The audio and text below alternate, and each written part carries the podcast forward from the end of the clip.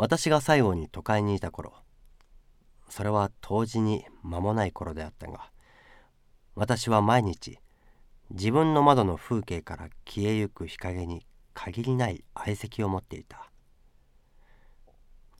私は墨汁のようにこみ上げてくる快感と苛立たしさの感情で風景をうずめてゆく影を眺めていた。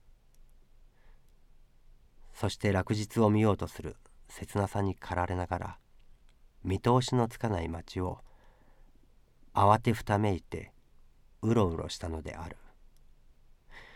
今の私にはもうそんな愛席はなかった。私は日の当たった風景の象徴する幸福な感情を否定するのではない。その幸福は今や私を傷つける。私はそれを憎むのである。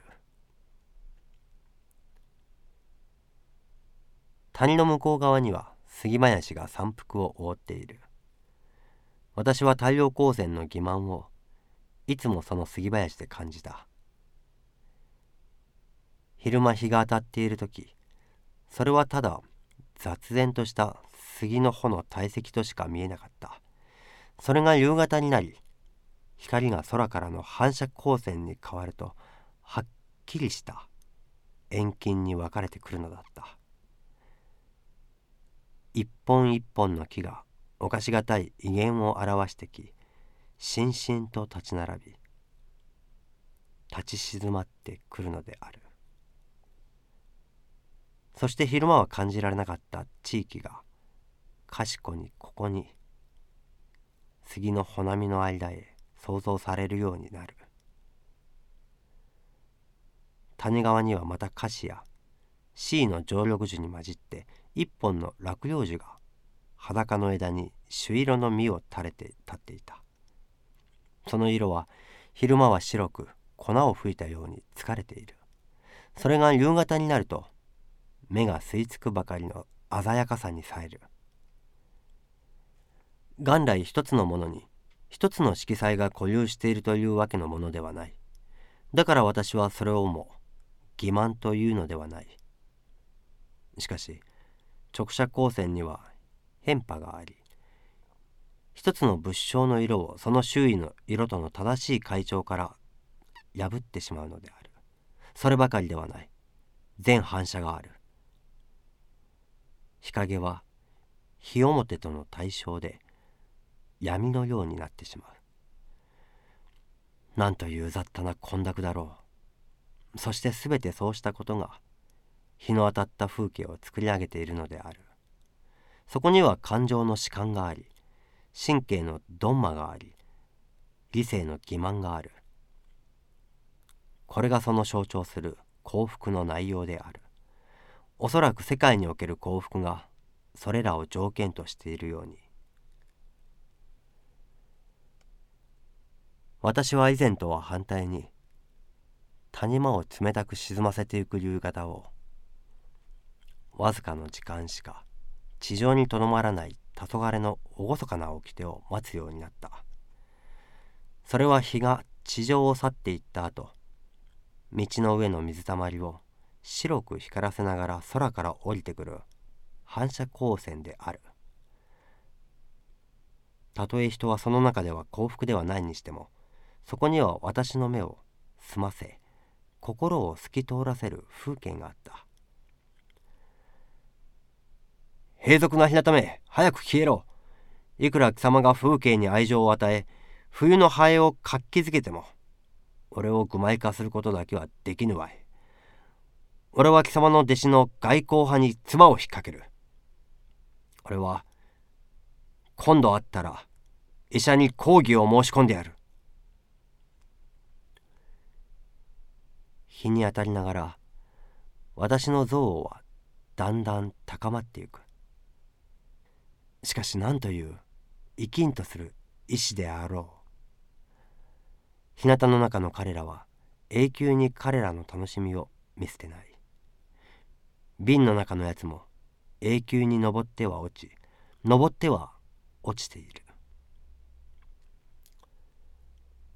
やがて日が陰り始める。高い C の木へ隠れるのである。直射光線が毛太い懐石光線に移ろい始める。彼らの影も私のすねの影も不思議な鮮やかさを帯びてくる。そして私は土手らをまとってガラス窓を閉ざしかかるのであった。午後になると私は読書をすることにしていた。彼らはまたそこへやってきた。彼らは私の読んでいる本へまつわりついて、私のはぐるページのためにいつも体を挟み込まれた。それほど彼らは逃げ足が遅い。逃げ足が遅いだけならまだしも、わずかな髪の重みの下で、あたかも針に押さえられたように仰向けになったりしてもがかなければならないのだった。私には彼らを殺す意志がなかった。それでそんな時ことに食事の時などは彼らの足弱がかえって迷惑になった。食前のものへ泊まりに来るときは、追う箸をことさらゆっくり動かさなくてはならない。さもないと、箸の先で汚らしくも潰れてしまわないとも限らないのである。しかしそれでもまだ、それに跳ねられて汁の中へ落ち込んだりするのがいた。最後に彼らを見るのは夜。私が寝床へ入る時であった。彼らは皆天井に張り付いていた。じっと死んだように張り付いていた。一体ひ弱な彼らは日光の中で戯れている時でさえ、死んだ灰が生き返ってきて遊んでいるような感じがあった。死んでから幾日も経ち、内臓なども乾ききってしまった灰が、よく埃にまみれて転がっていることがあるが、そんなやつがまたのこのこと生き返ってきて遊んでいる。いや、事実そんなことがあるのではなかろうか、といった想像も彼らの見てくれからは十分に許すことができるほどであった。そんな彼らが今やじっと天井に止まっている。それは本当に死んだようである。そうした錯覚に似た彼らを眠る前枕の上から眺めていると、私の胸へはいつも閣僚とした深夜の気配が染みてきた。冬ざれた谷間の旅館は私の他に宿泊人のない夜がある。そんな部屋は皆電灯が消されている。そして夜が更けるに従って、なんとなく廃墟に宿っているような心持ちを誘うのである。私の目はその荒れ錆びた空想の中に、恐ろしいまでに鮮やかな一つの場面を思い浮かべる。それは夜深く、海の弧を立てながら、澄み通った湯をあふれさせている谷脇の浴槽である。そしてその情景は、ますます私に廃墟の気持ちを募らせていく。天井の彼らを眺めていると、私の心はそうした深夜を感じる。深夜の中へ、心が広がっていく。そしてその中のただ一つの起きている部屋である私の部屋。天井に彼らの止まっている、死んだようにじっと止まっている私の部屋が、孤独な感情とともに私に帰ってくる。火鉢の火は衰え始めて、ガラス窓を潤していた湯気はだんだん上から消えてくる。私はその中から、魚の腹なごに似た憂鬱な悶々が現れてくるのを見る。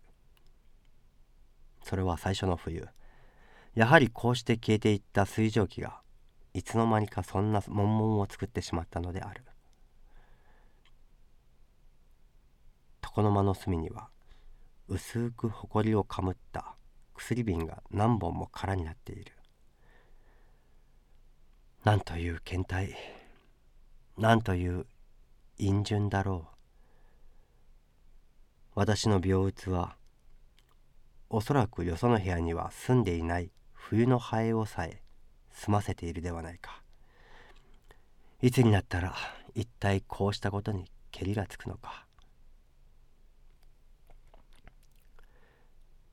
心がそんなことに引っかかると、私はいつも不眠を災いされた。